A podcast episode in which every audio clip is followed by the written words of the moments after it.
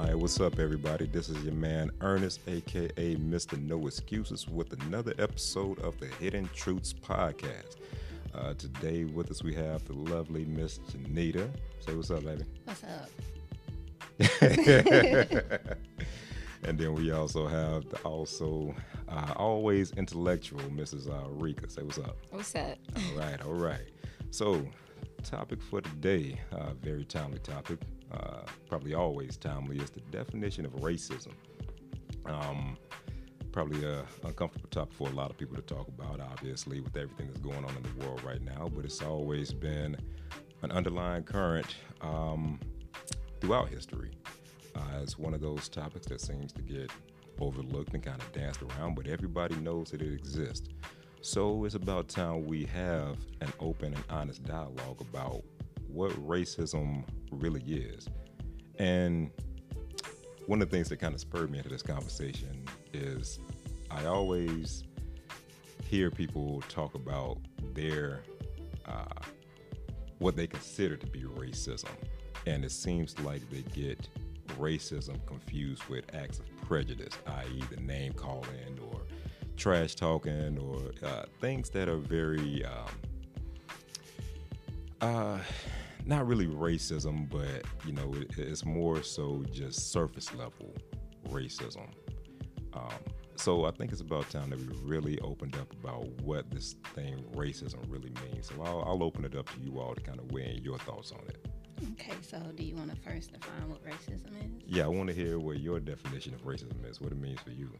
Okay, racism is literally the opposite of justice, and pretty much injustice to all people of color, and is systematic.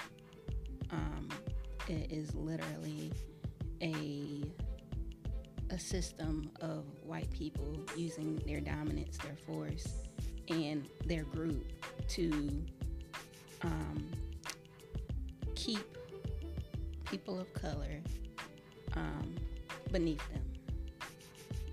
That's racism, and they use nine areas of activity to make sure that racism persists and exists. So let me ask you this question, because this has always come up too, and you hear it all the time. Well, black people can be racist too. Well, what about reverse racism? What are your thoughts on that? Yeah, and do you think that racism is exclusive to white people or, you know, any certain race? There is no coalition, power, or grouping of people of color to systematically hold down white people. There's no such thing as reverse racism. From the conception in history of white people, they have always had a very behind-the-door handshake type of way of making sure that, even if it is covert, that they dominate and control people. So from your vantage point, because I know me and you have chopped it up about this tons and tons of times, you know, and I tend to agree with that. And you'll hear a lot of black people say, you know, black people are, you know, there's black people that are racist as well. But again, that goes back to the definition of racism. When you look up the true not the true definition, but right. A definition of racism, it talks about discrimination, prejudice, and things along those lines. And I think when black people talk about racism, they're talking about the name calling. They're talking about, okay, you called a white person a cracker, you don't like to associate with white people or anything like that. That's not racism. No, that's prejudice. Yeah, that's prejudice. That's prejudice, which can be a subtle form of racism, but that's not in and of itself racism. Racism, in its true construct, it's like you said, it's a system of oppression that acts to keep a certain people down because of their skin color. So when you look at that, a system requires power to be held and maintained in place. And that's really what we're dealing with when we're talking about racism. We're not talking about the pity-pat name calling or some of the simplistic forms that you see of it. We're talking about a construct of power that has lasted, you know, generations and generations and continues to last. covertly and overtly. So that's really what we're dealing with here. Rika, what's your thoughts on it? I mean, I agree wholeheartedly. The biggest difference or distinction with racism is that it's systematic. Mm-hmm. And to your point, as a people in the U.S., we don't have structures or coalitions in place to enforce racist practices. When you think about racism, it's like somebody being denied opportunities through an employer because of the color of their skin. Mm-hmm. Again, that's systematic. It gives you hiring and firing power that we typically, as people of color, don't hold. Right. So when you say, like, black people can be racist, no, we can be prejudiced, we can be biased, but we don't have the power or the systems and structures in place to be racist. Right. I completely agree. And that's when you have conversations with people, when you present this type of definition of racism, because you won't find this definition in Webster's dictionary or in a textbook. You know, they'll talk about slavery, they'll talk about the Jim Crow era, maybe, but when you look at things that go on in today's society, you know, a lot of people still hold the mindset that racism doesn't exist because we're no longer being lynched, we're no longer living in a slavery era. But when you look at the times that we're living in, lynchings do still occur. Murders do still occur of black people for no reason. And there is typically, when the roles are reversed, when you know, when there's a white person that maybe, or you know, of any other race that may be unjustly killed or murdered or whatever the case may be, the difference is justice typically is served in those instances. Yeah. When it's us as the victim, we are criminalized. You know, just look at all the instances, the Mike Brown case, the Trayvon case, you know, the names go on and on and on, unfortunately. But in every instance, they try to criminalize the individual who is, in essence, the victim. And that is the prime definition of racism. Even now, when you look at, you compare the whole Bill Cosby issue with the whole Kavanaugh issue, They're not talking about oh, Kavanaugh is a rapist, or Kavanaugh should serve time, or anything like that. Worst case scenario, they're talking about he may lose his position as judge. They aren't talking about real consequences for his actions. And it's the same premise. There's allegations that haven't been proven, but in one instance, you have a man who serves time for it. In another instance, you have a man who may just get a slap on the wrist and lose his job. Right. At worst case scenario. And that's essentially what racism is about. Again, it's about injustice, but we could cover all 9 areas of activity as far as when it comes to people on a day-to-day basis. Is that 9 areas of activity? I'm talking about Neely Fuller's book, where he talks about the compensatory code. And that's what colored people lack, is a code. No. White people are so on code that they don't even have to talk about it, because it's literally from the time they're born and go through the system, regardless of whatever mistakes they make and all this and that, they do not face those consequences.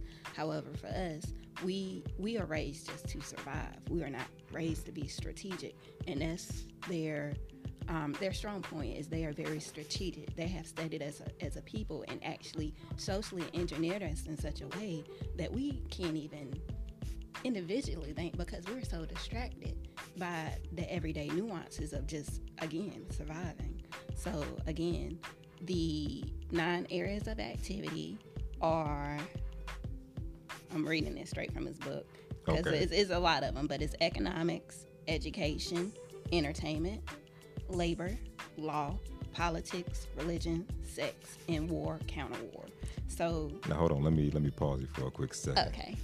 So for the people who don't know who Neely Fuller is, can you talk about who Neely Fuller is and then Absolutely. Get back to your points? So Neely Fuller is an author who was born in 1929 at the height of the Great Depression. He served 2 branches in the Army, the Armed Forces, and in accordance to his book, it's all about language, because if you ever sit down and you talk to a white person about racism, what you're going to get is wordplay. And he pretty much breaks down language and how, what words to use so that you can counteract in a conversation and on a daily basis. Code words, yeah. Code words. And that's the thing. We, as a people, we get so caught up in our emotions that we don't know how to intellectualize and speak and get our point across without wanting to throw a chair and butt somebody across the head. Mm-hmm. So that's pretty much, he has two books. One is The Compensatory Code.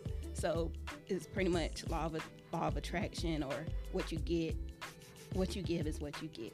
That's compensatory. And then the other one is, like I said, the book where he talks about, he breaks down words and how to use them. And what's that book called? In case some people might want to get it. One is The Logic of Compensatory Counter-Racist Logic, and the other is The Law of Compensatory Counter-Racist Counter War. So one is about the code, and the other one is about how to use the words. Okay. So for all those listeners, that's Neely Fuller, Neely, Fuller, Fuller. Yes. He also has a lot of documentaries on YouTube that you can watch as well. Right. So you'll never. It's hard to know what he looks like. He's a very because he's like private person and stuff. But if you go on YouTube, like you said, you will find videos where they put visuals to his words, right. And it really helps to not only understand it better, but actually start to, in your head, be more strategic with how you deal with talking to people about racism. Because again, we get so wrapped up in the emotion of it. We're so what's the word I'm looking for? Physical? Not even physical, just reactive. Mm-hmm. We don't know how to counteract. We're just reactive people. Right. So what you have is people, you go out and you're doing a protest. For what? Because really, we think that if we can all get together, we can make this happen. We have so many nuances and difference of opinions that is unrealistic. You have to start individually and within your home. That's the only way that we as a people can make a change, because you are going across home from home and just merely having the past and present issues that we deal with. We still dealing with past issues where we're talking about abuse and all types of things. You're talking about issues with self at this point, right? Issues with self. Right. Then you got to go out and deal with issues of the world. You got to come back and bring that all in the house and talk about it. And really, we don't even discuss that. Mm-hmm. So we are dealing with so many caveats of life that we can't really even sit down and discuss racism, because you have your own self to fix before you can ever fix the racist system. And see, excuse me, I think we look at it as an either or, like either we tackle issues of racism or we fix ourselves, when it can be a both and. To your point, like the reason why protests, we are reactive people. And that's by design. We haven't been trained to organize to march. We've only been trained to organize to march. If you think about what's taught in classrooms and public education, which the majority of people of color are victims of the public education system. We learn about the civil rights movement, the bus boycotts. They don't talk about how at the time of his assassination, Martin Luther King was becoming more militarized, and he was shying away from that peaceful protest, because they want us to be a peaceful and complacent people and scream until we're blue in the face, march and chant, without getting any results. They don't teach about the Black Panther Party, who had a strategic plan with 10 clear asks, the 10-point program, which is what they were striving for. When we're marching and we're protesting, we're screaming, no justice, no peace. Nobody has defined what does justice look like, and who are we demanding justice from? And that's one of the reasons why you can yell until you're blue in the face, but you're asking for a broad, ambiguous thing. We don't have any specific demands. So anytime someone is murdered or killed by the police, we're screaming, no justice, no peace. We still haven't gotten justice. We've still been a relatively peaceful people, except for the one-off instances where there are disruptive rioting, as they would call it. But we don't have specific asks, nor do we have targets. Like, you're asking for what and from who. And I think once we come together as a people and get that clear, we'll have a little bit more of a progressive stance. And you hit on a lot of points that kind of trigger something with me in terms of demanding justice, demanding peace. In order for that to even work, you have to have power behind those demands.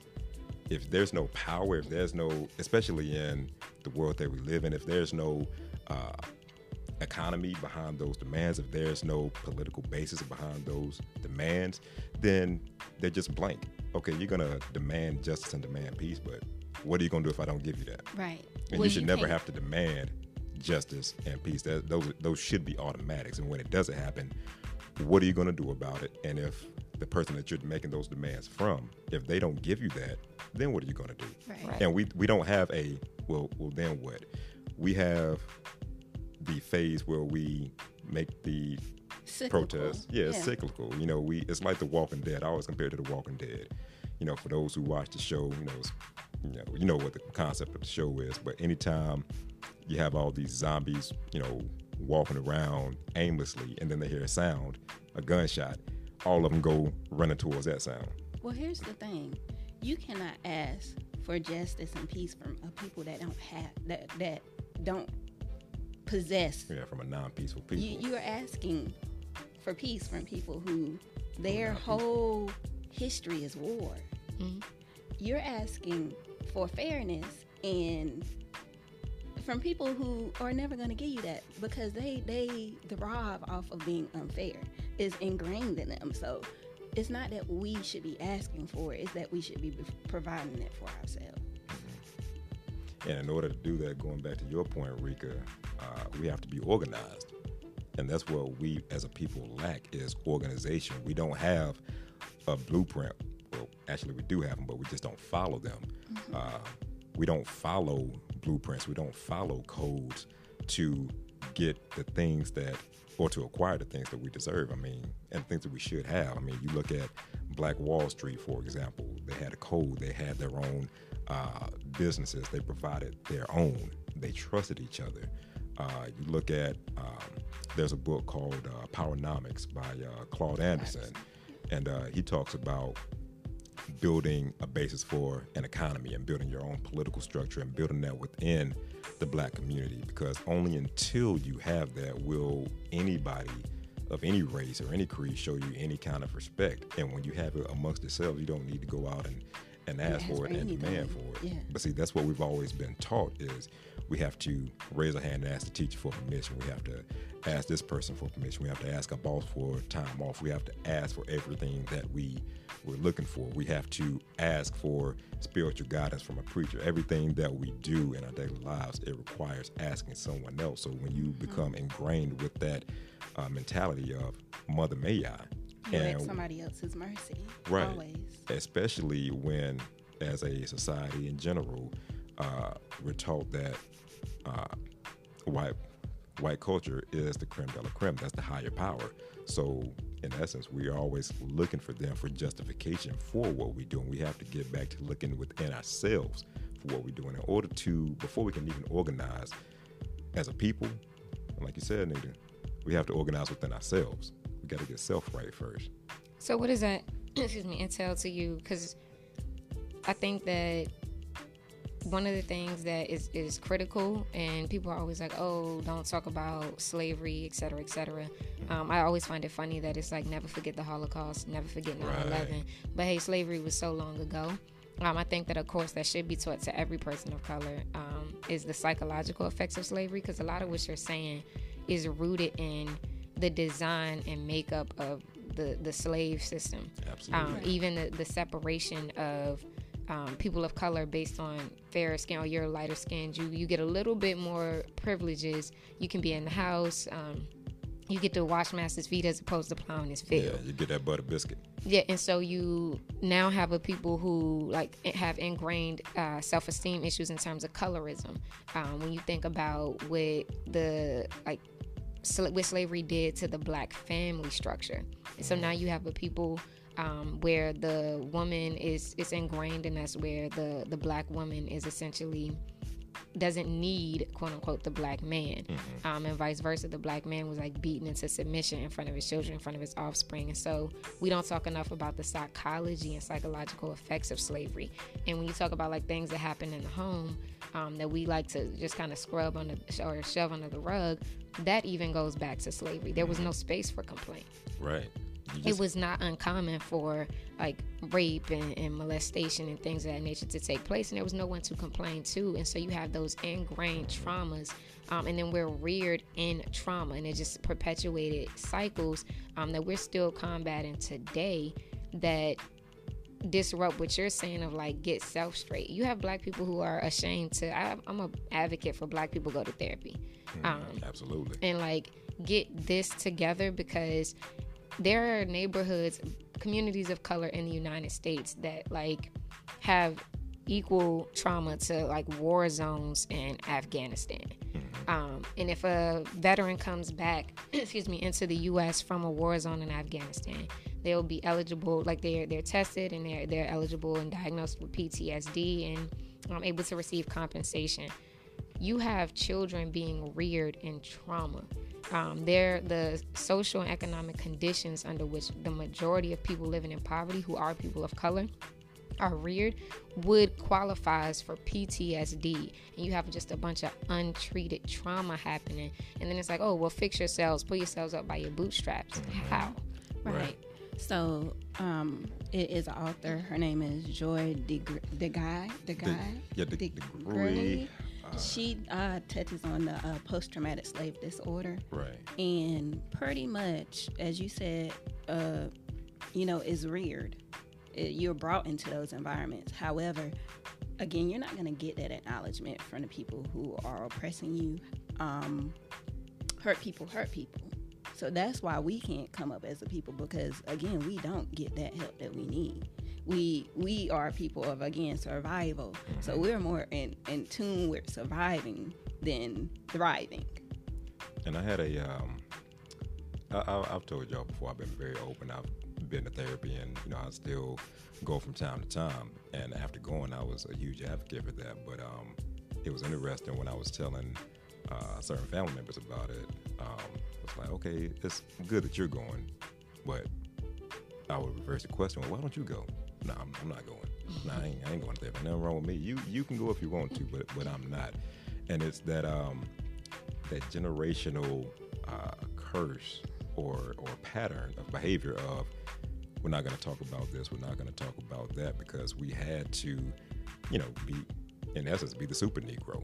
Like you said, Rika, we didn't have a place or a time to mourn or a time to talk about issues that were going on, and that became the norm, is that you don't talk about issues, you hold them within.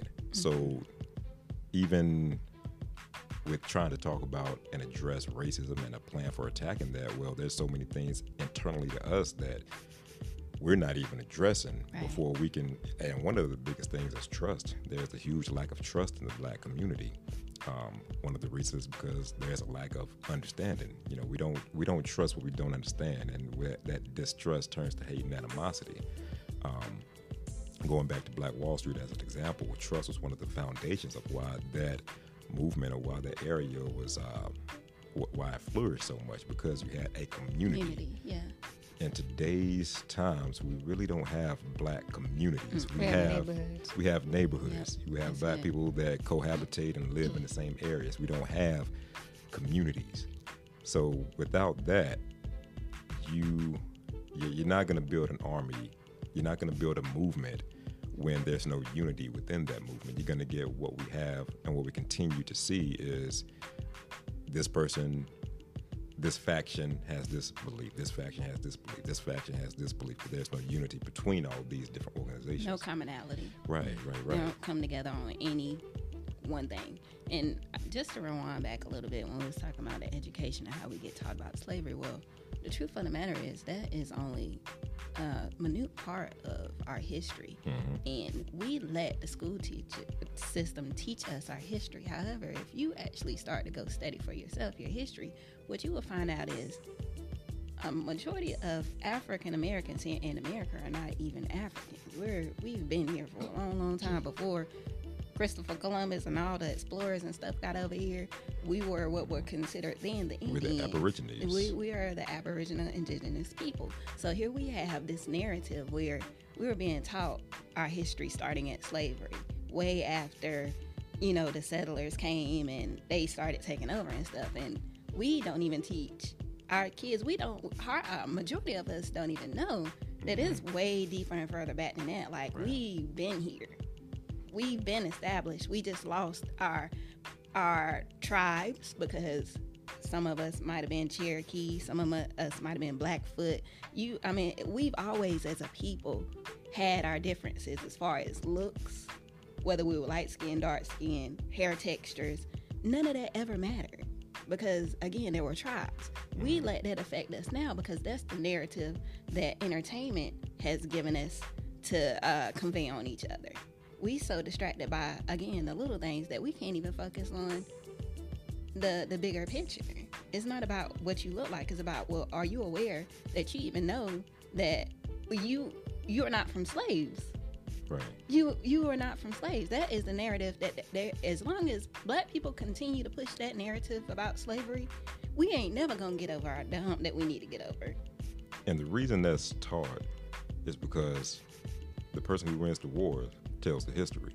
Mm-hmm. So when you win the war, you are the ones who are writing the history book. So you're never going to tell anything to empower people.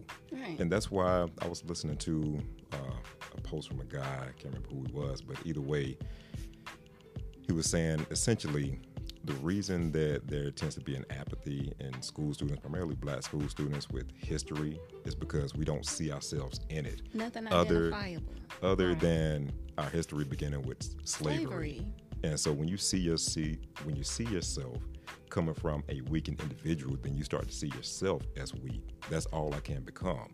All I know is I'm weak, and this is my history as a slave, and I came from the slave master, or I should respect and honor the slave master. That's the history that we're taught in a nutshell from where we started. I was looking at a post this morning. There was some teacher, I can't remember what state it was in, but she is suing the school system for what she calls reverse racism. She taught in a school that is predominantly black, and she was teaching them about slavery and what it felt like to be a slave. I think it was an elementary school. So she had her students sit huddled up side by side each other so they could feel the close quarters that the slaves felt. And then the students were like, well, it doesn't feel bad. That she had them, well, according to the story, had them roll on their stomach, and she put her foot on their backs.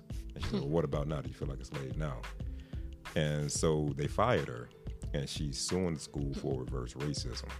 Like, $12 million, some insane amounts. Like, well, you don't even make that much in your whole teaching career. Why are you suing? But either way, that just shows you that's a prime example, a small example of the history that is taught to our students. Right. This is all you can aspire to. This is where you come from, but nobody talks about before the slave ship, before the Mayflower. Actually, that's a great book to read. Lerone Bennett, Before the Mayflower, and another one's called Stolen Legacy. I can't remember the author of that one, but two great books to read that really talk about our history prior to the history that we're taught. In essence, we are the kings and queens. We were the ones who humanized Europeans. We were conducting trade with them because Africa was one of the richest continents. I mean, we were the richest people, the land of plenty. So if you teach kids that history, imagine how empowering that would be to know that you come from kings, queens, land of money, because now I see it. I know I can aspire to that. I can aspire to be what is, in essence, me to begin with. Right. Well, I mean, you just have to look at the school system as an indoctrination plan. Mm-hmm. You're not going to get a real accurate truth from schooling. They're going to repaint their history and make killers and murderers and thieves the heroes. That's what white supremacy does. It turns things backwards. So good is bad and bad is good, vice versa. You know, so you cannot rely on the school system to make a confident black child.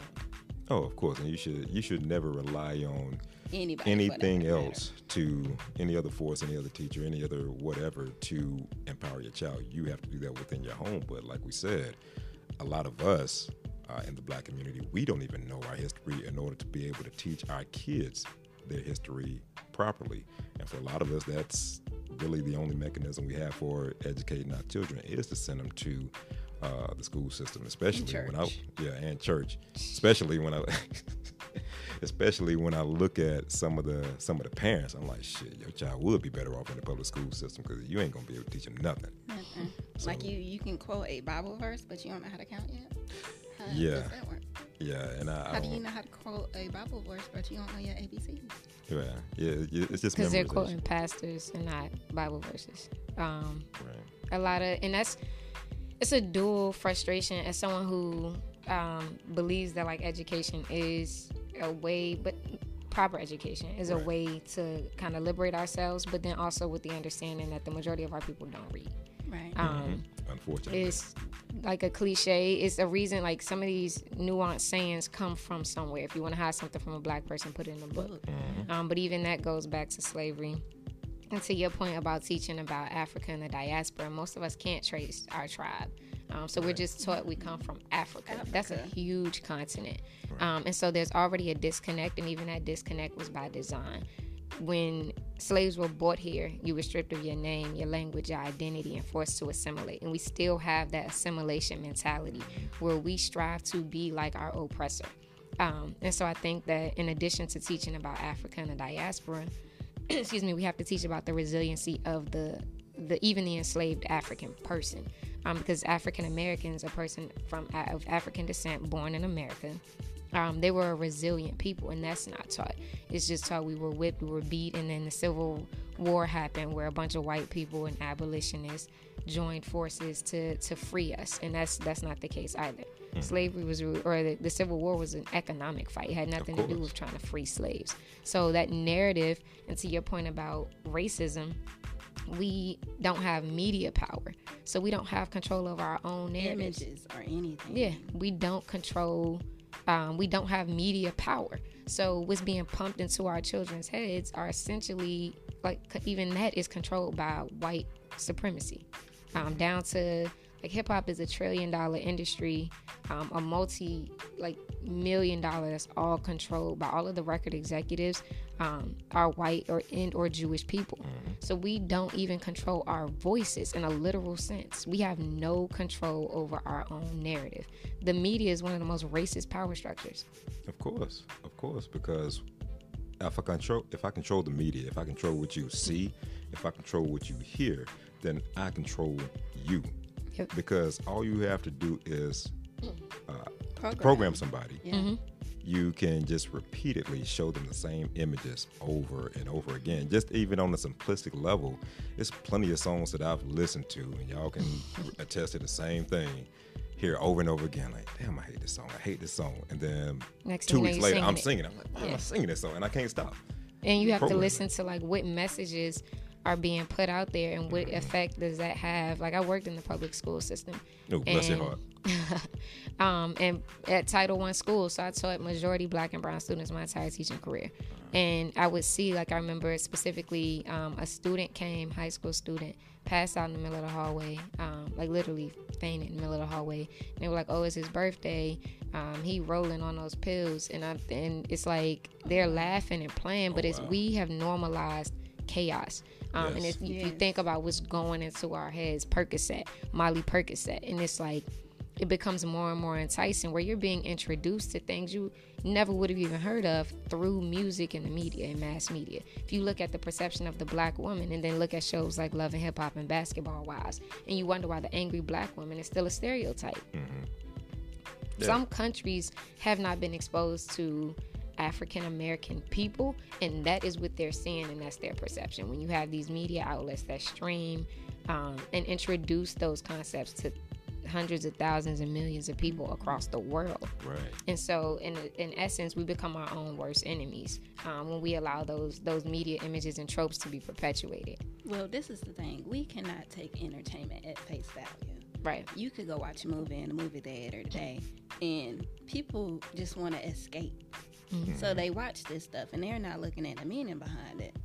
Most of these movies and shows that you see on TV, they are pumping the inferiority complex into us, and we don't even see it. Mm-hmm. We just sitting back, just trying to use escapism to get away just for a little while, just for entertainment purposes. Entertainment is not just entertainment. No, especially in today's time, there's always a meaning and an underlying message behind even entertainment. When you look at music, movies, one of the big things I've noticed over the past probably 10, 15 years in terms of music and movies, two things actually, is the agenda to two agendas, homosexuality and interracial dating. And there's reasons. Get you a foreign. That's been the message. Get you a foreign. Exactly. Because we've had that topic on here too about interracial dating, and it tears us apart. We can't talk about it because you never gonna disagree with people on that, because you already got people that's so gone that they don't see what's wrong with it, or people you're just not gonna agree about stuff like that with most people, especially when you're talking amongst black people. You ain't gonna get no agreements on that because you already got the agenda push where. We are supposed to support and love these people because they have the same struggle as you.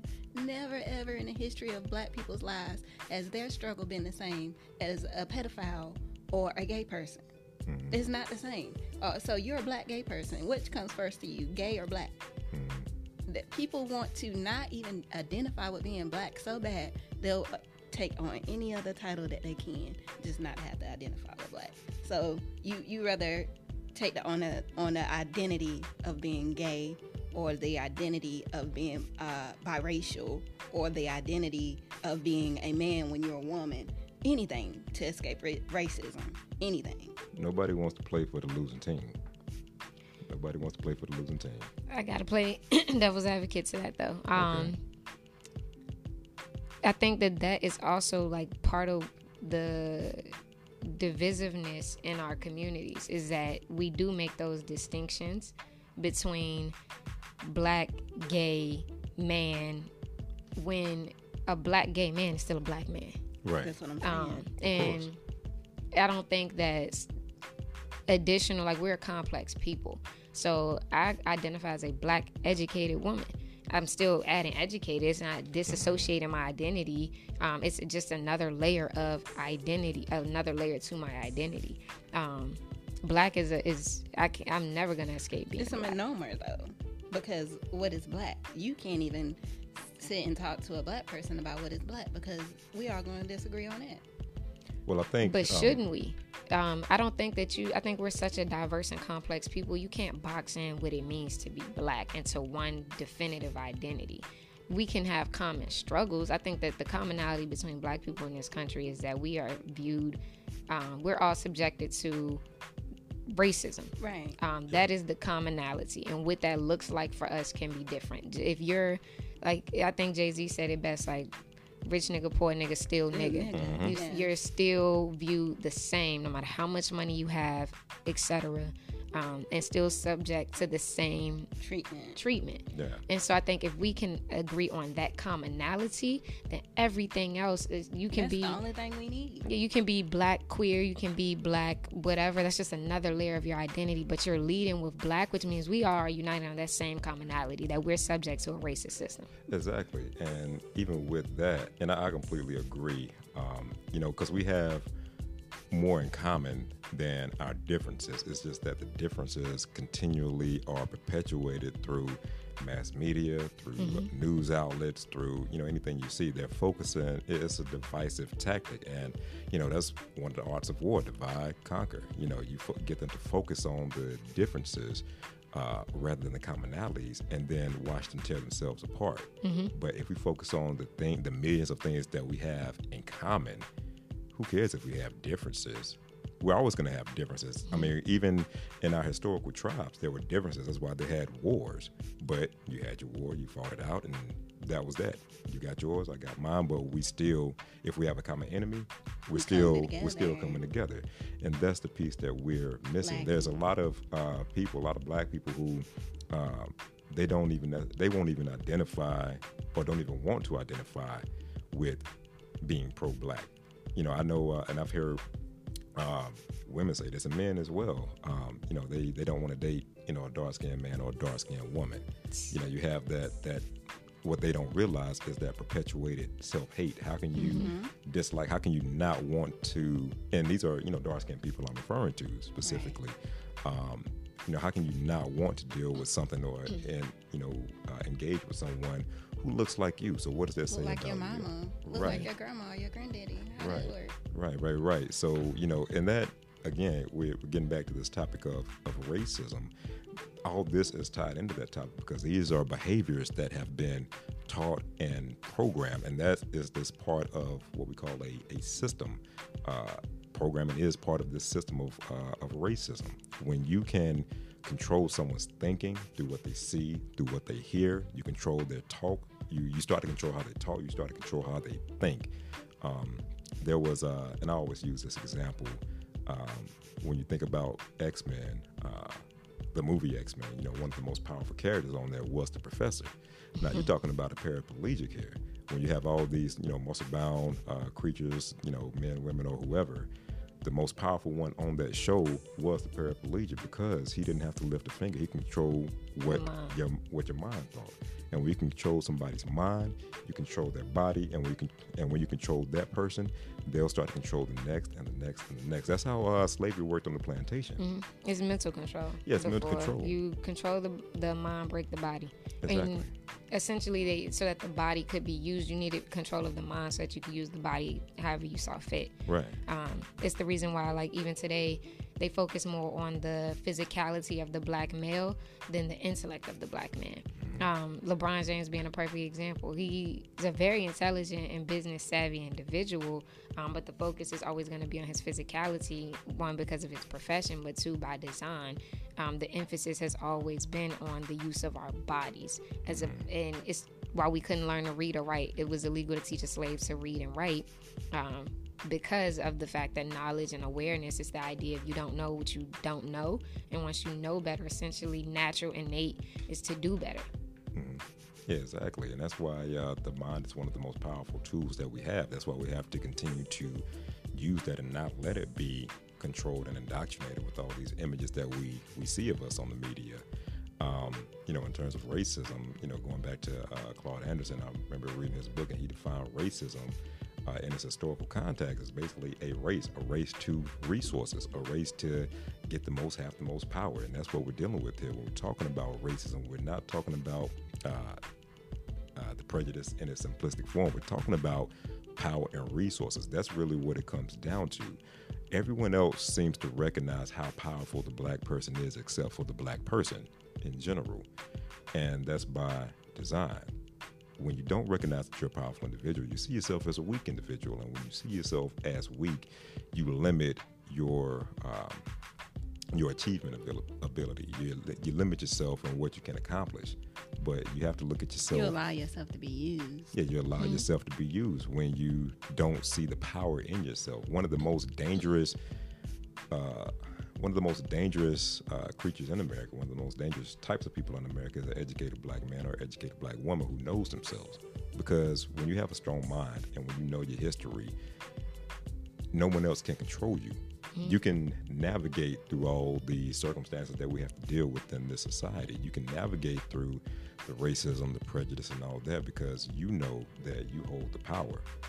But one of the reasons this whole thing of racism gets pumped into our systems, the watered down version, is because they want us to be a weaker generation.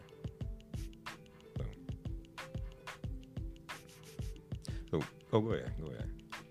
Well, I just wanted to give this gem as far as, I know the conversation on racism seems pretty grim, but on a micro level as individuals, we do have the power on a daily basis to determine how we deal within the microcosm of racism.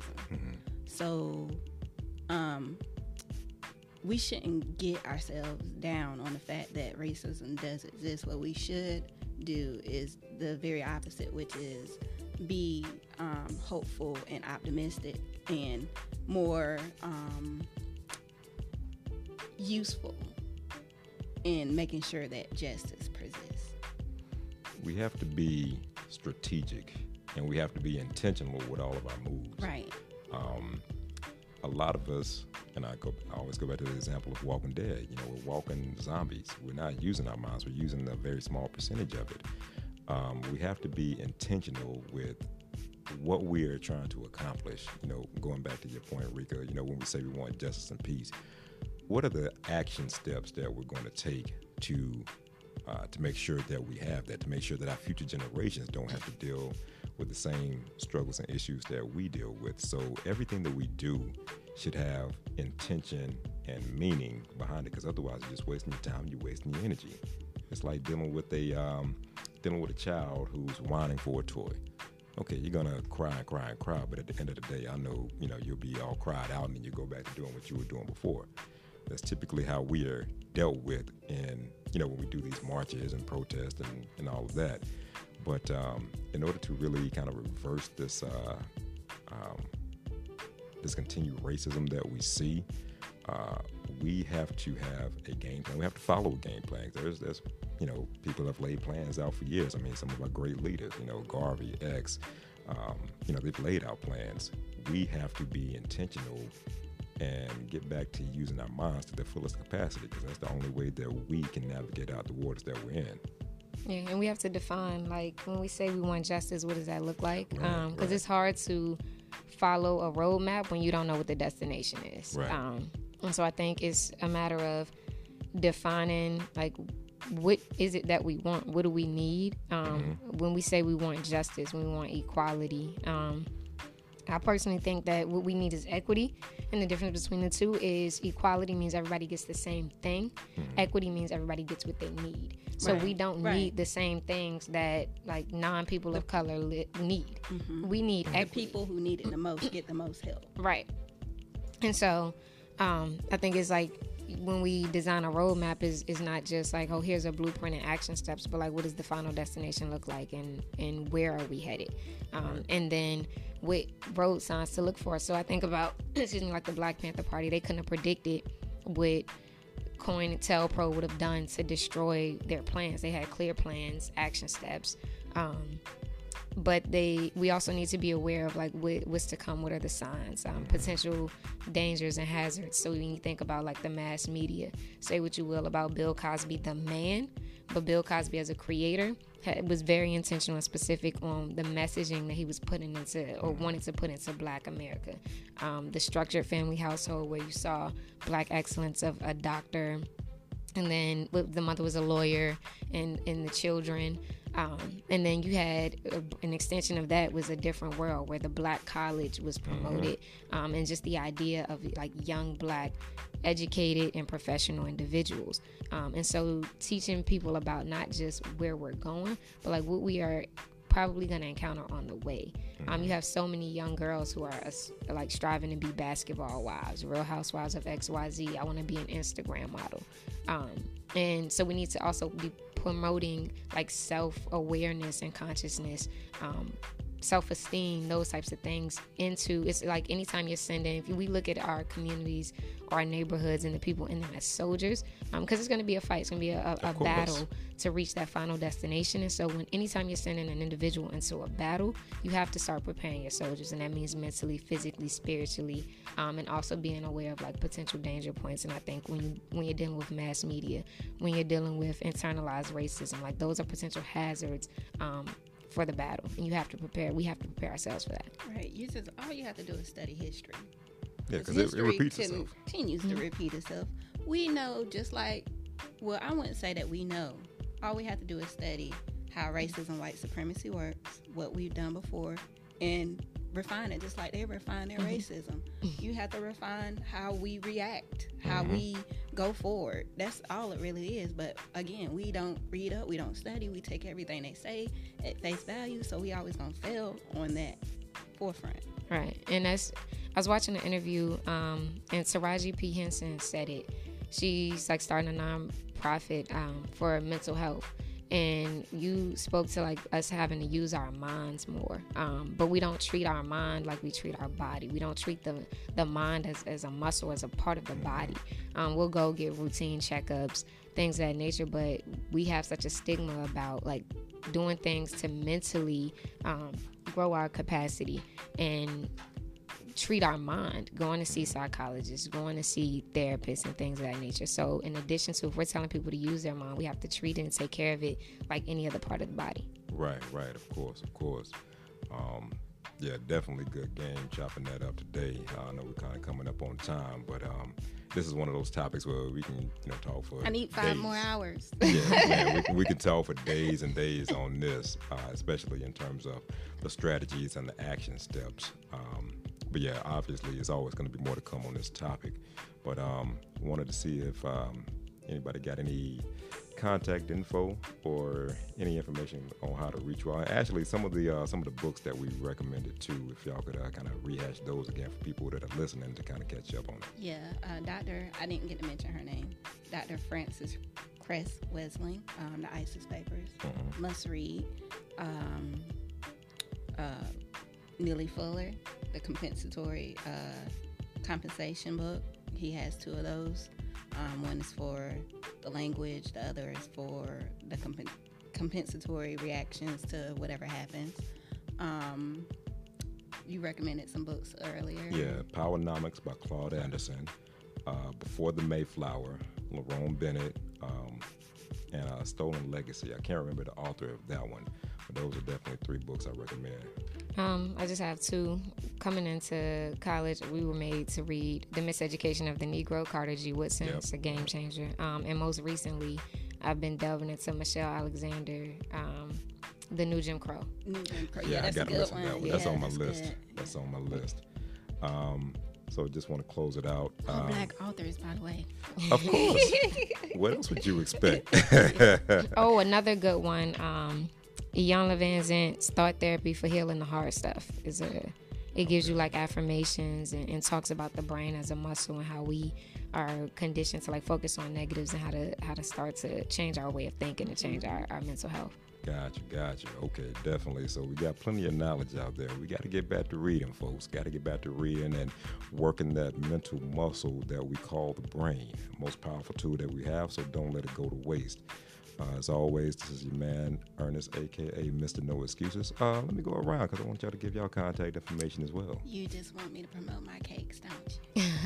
Well, hey, if you're looking for some red velvet and carrot cake, now that's the best woman to go to. Yes. So nitasweets.com at what is it? Lord have mercy. I'm going to just give my personal email address. So Janita, JENNITA.Wilkerson, WILKERSON at gmail.com. Can email me about the cakes. I also do natural hair care on the side. So either or, I'm here from your girl. Cakes and hair. Right. Good with my hands. I'm on every social media platform, Instagram, Twitter, Facebook. It's Rika Pesos, RIKAPESOS. All right. And for those who are looking to be a guest on the show, potentially, you can reach us, send us an email, hiddentruth704@gmail.com. We are also on Instagram, Facebook, and YouTube at hiddentruth704 on all those platforms. As always, much love to everyone that's listening, even those that aren't listening.